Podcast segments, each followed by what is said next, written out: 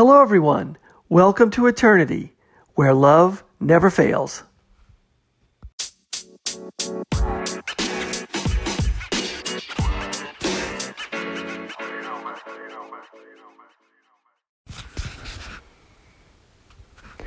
Everyone. Thanks for listening. This is the Eternity Bible Study Podcast, where we walk through the Bible together every weekday, Monday through Friday.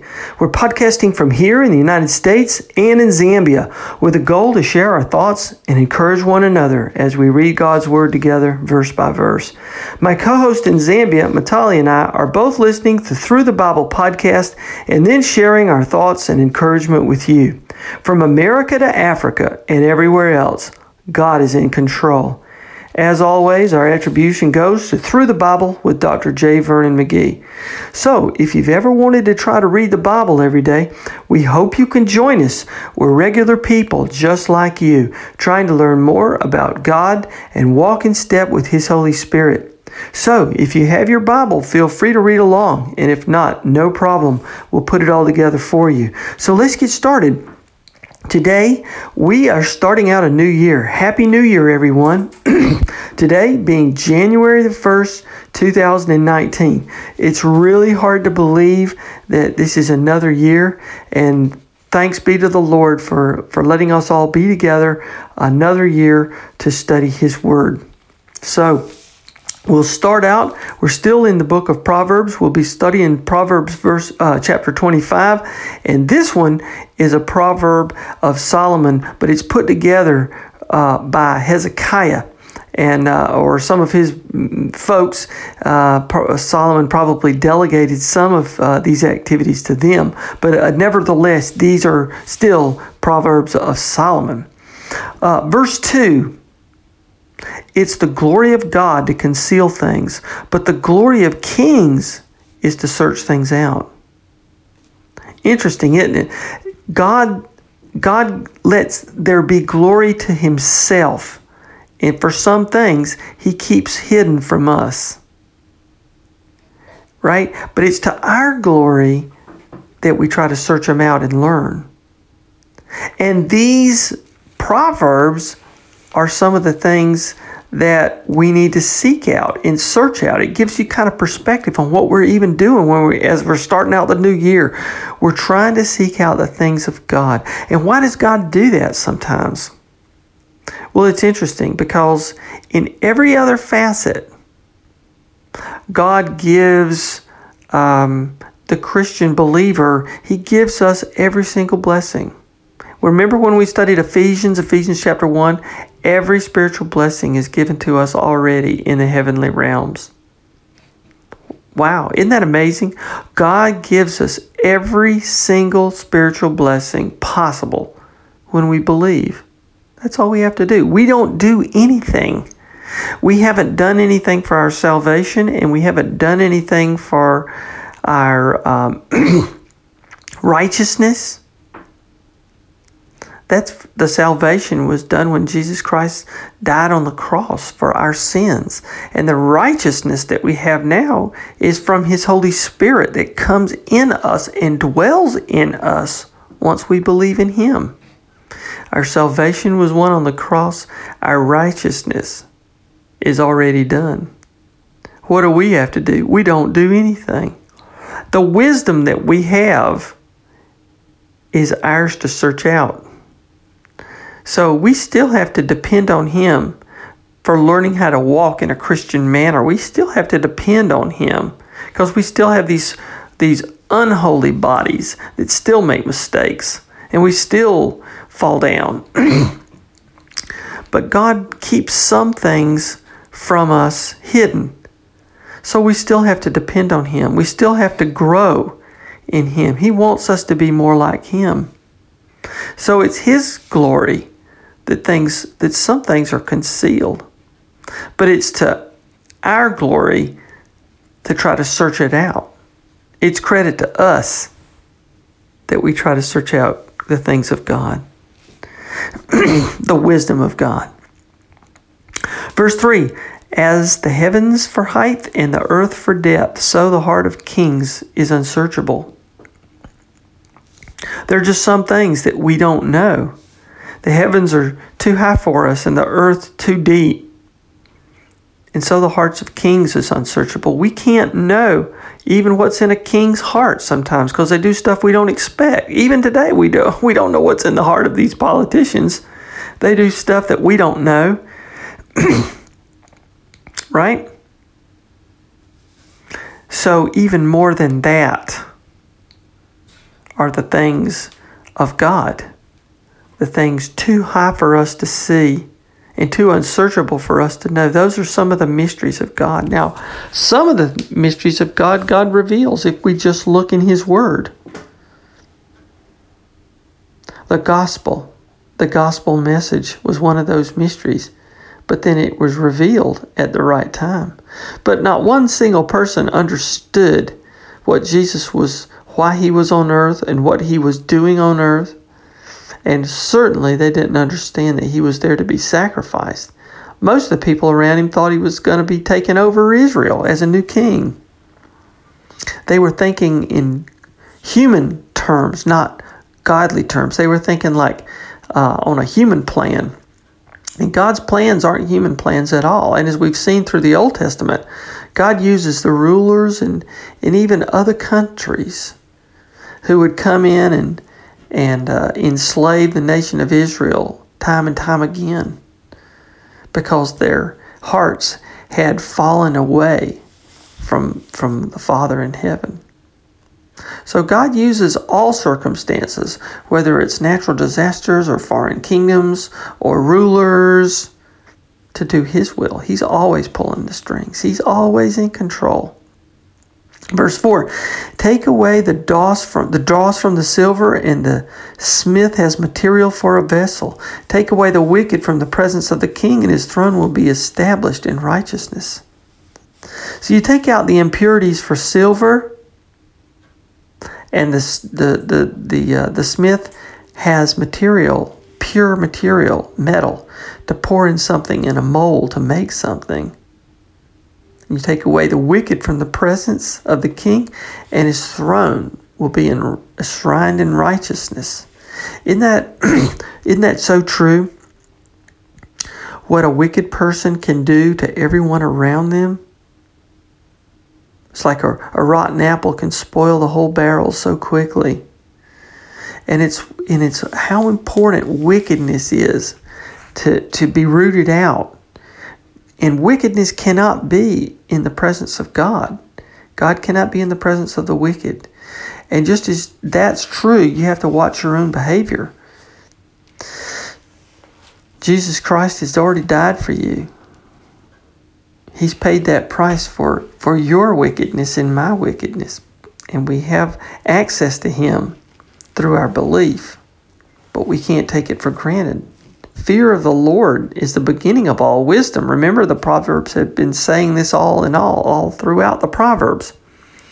We have to be well aware of what wickedness can do, and we cannot we can't tolerate it any more than the Father in heaven can tolerate it. You know, if He can't tolerate it, what do you think about us? We can't tolerate it. So there's no truth in saying, well, just a little bit of sin will be okay, or just a little bit of temptation will be okay. We have to have the same standard that our Father in heaven has. And that's why He wrote all this word down for us to understand how important it is for us to be pure of heart. And how important it does, it is for us to keep our hearts centered on Christ. That's the proper response. Verse 6 Do not put yourself forward in the king's presence or stand in the place of the great. For it is better to be told, Come up here, than to be put lower in the presence of a noble. And he's saying, again, he's giving you a picture of humility. This is the proper response of your heart when it's Christ centered, when it's God centered heart. Take a low position. Understand first, spiritually speaking, that we're all sinners. You got to take that low position first.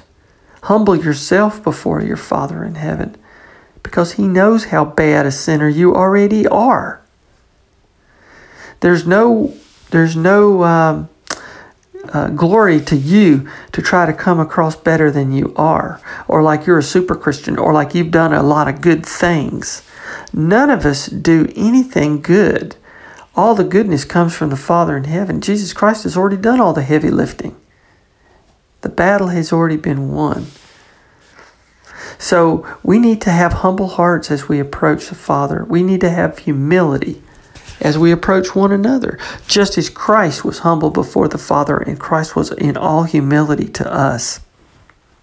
That's a picture. And he puts us in a he puts this spiritual picture of Jesus Christ in a human picture that we can understand. How ridiculous it is to go before a king trying to put ourselves up, you know? Every one of us could see how what a bad position that is. But of course a lot of people make that same mistake. But he does it to show you the spiritual message too.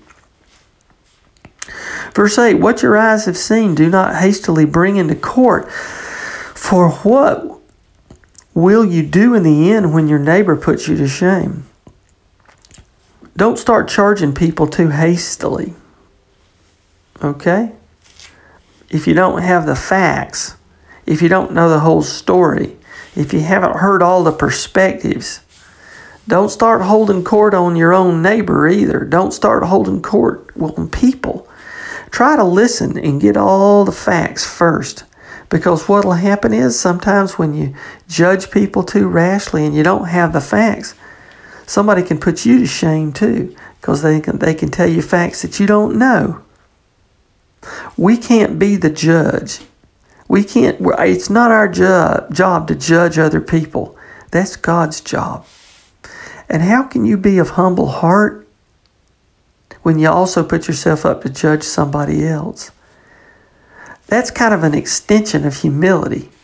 If you if you bring your own pride in there, your own pride so you can judge it the right way too hastily, you set yourself up for falling too. Verse 9 Argue your case with your neighbor himself and do not reveal another's secret. If you got a problem, go to the person. It's much better to go to the person than try to talk about them. And don't, once you do have a private conversation, it's best not to talk about that conversation, reveal somebody else's secrets. It makes you feel kind of glorious at first because you know something on somebody else or to give dirt on somebody else. But it it removes the humility out of your heart when you do that. These are all examples, it, you know, of just a heart that's not humble. Lest he who hears you bring shame upon you, and your ill repute have no end. You know, if you try to reveal somebody else's secret, if he hears about it, he'll start revealing all your secrets. And there you go. Just a war of words. Verse 11 A word fitly spoken is like apples of gold in a setting of silver. If you can find the right time to say the right thing, it's like apples of gold in a setting of silver. Use your tongue for good, not for not for slandering your neighbor or just gossiping or revealing somebody else's secret. A word fitly spoken. If you can say the right thing at the right time, honestly, there's nothing better because you're using your knowledge for something good. That's what God wants us to do. And that's what Jesus always did. He always found the right word to say at the right time. And you notice how many times he could have called people out or rebuked them, but he didn't. He used a word fitly spoken to encourage, to teach, and to instruct. What a model that is, a word fitly spoken. How many parents you know, when you're disciplining your child, you're yelling or you're screaming, you lose your temper, or you're angry, or you're having a, a crossword with your husband or your wife, or even your friends at work. It's a word not fitly spoken. And I've heard it said before that when we discipline our children, it's so much better to teach them first and then punish them second. That's discipline. That will cause discipline. In other words, discipline of character, not the act of the physical spanking or beating as, as we sort of think of the word discipline, but to keep them disciplined in the Word of God. Usually, every opportunity that you can to instruct your kids or anybody that you're around in the Word of God, that's a word fitly spoken. A word fitly spoken. Jesus was the Word too. He was the Word of God. He was the Word and He spoke the Word fitly. What a great little verse. Verse 12, like a gold ring or an ornament of gold, is a wise reprover to a listening ear. Again, a wise reprover. It kind of goes along with a word fitly spoken, doesn't it? If you can rebuke somebody, if you can correct somebody gently to a listening ear in wisdom, there's nothing better. It's like gold, solid gold. Just like a word fitly spoken, like solid gold apples. Nothing better. And isn't that humbling to know? Like, do people really gravitate to what you say? Or maybe how you say it? Research says that people only really listen to about 10% of the content of what you say. About 90% is how you say it. It's a word, but fitly spoken. How you say it matters a lot too shows people where your heart is. Remember, all some all you have to do to know what's in somebody else's heart is just listen to what they say and how they say it. That reveals your heart. So if you can if you can have a word fitly spoken on your tongue, it'll reveal your heart. So before you try to go out and and speak wisely, make sure your heart is centered on Christ. Verse 13, like the cold snow in the time of harvest, is a faithful messenger to those who sent, send him. He refreshes the soul of his masters. They used to bring snow, according to McGee, down from Mount Hermon in the time of harvest because the snow on the mountain was cold and it would be cold and refreshing to those who were out working, you know, in the heat trying to harvest. Boy, isn't that good? Or even now, like a cold glass of ice water, or just something really good when you're when you're hot and tired. A faithful messenger to those who sent him. If you're faithful to people, that is so refreshing to the ones who send you.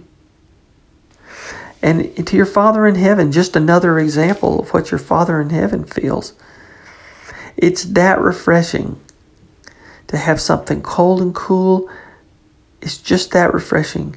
Just super duper pleasant to the Father to watch His messengers be faithful. When we're faithful to our Father in heaven, who sends us, to Lord Jesus Christ, who sends us to proclaim His message, how refreshing we are in Father's sight. It's just a great example of the emotion of, of our Father in heaven. That's his emotion that he feels when we're faithful, when we're faithful messengers. Or like in Ephesians, we're, when we're alert ambassadors. Verse 14, like the clouds and the wind without rain, is a man who boasts of a gift he doesn't give.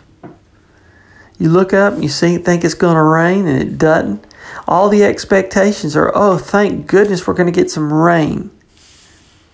But a man who just boasts with an empty tongue and an open mouth about stuff he's going to do and doesn't really follow through on it, that's kind of what it sounds like.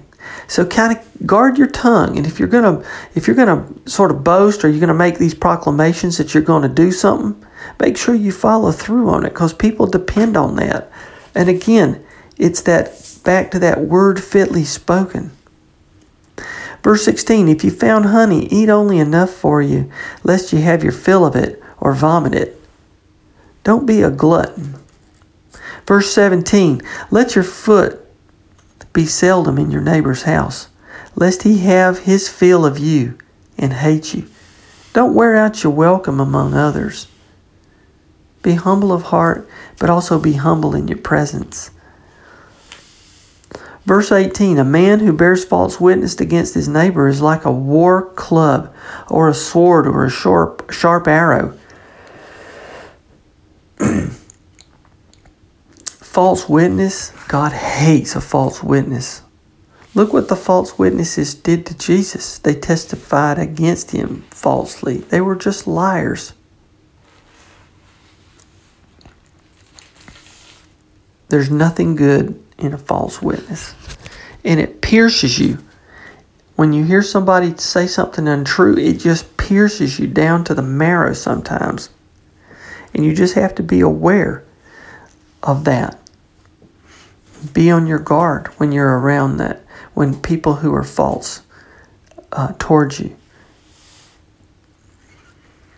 Verse 19 Trusting in a treacherous man in Time of trouble is like a bad tooth or a foot that slips.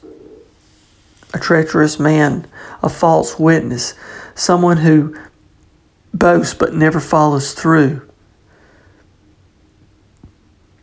Like Judas. Judas was an example. But someone that you can't trust. And just the opposite, Jesus Christ is not a false witness. Jesus Christ is only the truth. And as Jesus said in John chapter 14, verse 6, I am the way, I am the truth, and I am the life. He is truth. His words that we're reading right here are true. None of these proverbs can be pro- can be disproven.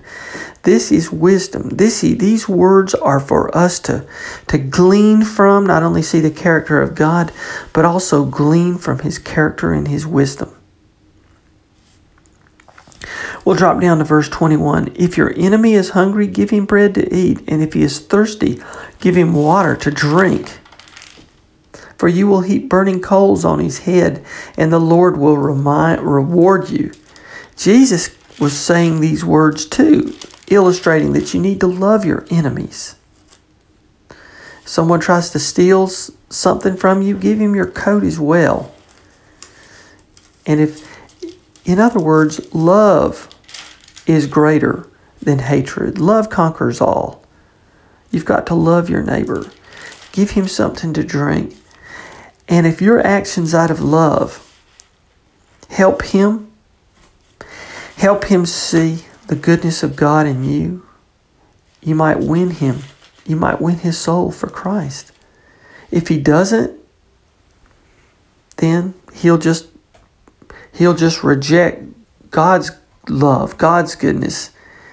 And it's just sort of that spiritual analogy of heaping his own coals on his own head when he doesn't uh, when he doesn't acknowledge the love that you give, which is God's love to him. You're not there to win the battle. You're not there to win his heart. That's the Holy Spirit's job. That's God's job. You're there is just you're there to show him love. That's what our job is, just like Jesus Christ showed us love. Verse 23 The north wind brings forth rain, and a backbiting tongue, angry looks. The northern winds were not the source of the usual rain in Israel or in Palestine. That didn't come from the north. And when it did, the rain usually caused a lot of damage. It usually was more stormy. And that's what a backbiting tongue or angry looks can do. You got to be aware to guard your tongue. And if somebody uh, is your enemy, you know, it comes after verse 21. If somebody's your enemy and you try to love love them or you try to give them water to drink, water could be spiritual water, water could be the word of God. you got to be aware that um, what they might say about you or look at you, you've got to be aware of that. Be on your guard of that. Be the alert ambassador that Ephesians 6 talks about. Because a backbiting tongue can cause a lot of damage. Verse 24 It's better to live in a corner of the housetop than a house shared with a quarrelsome wife. Again, another another um, warning about how our tongues can cause so much trouble. If you're if you have a wife that just as an example of a wife that just quarrels all the time, how terrible that is. Hold your tongue. And she might be quarrelsome with what the husband's doing.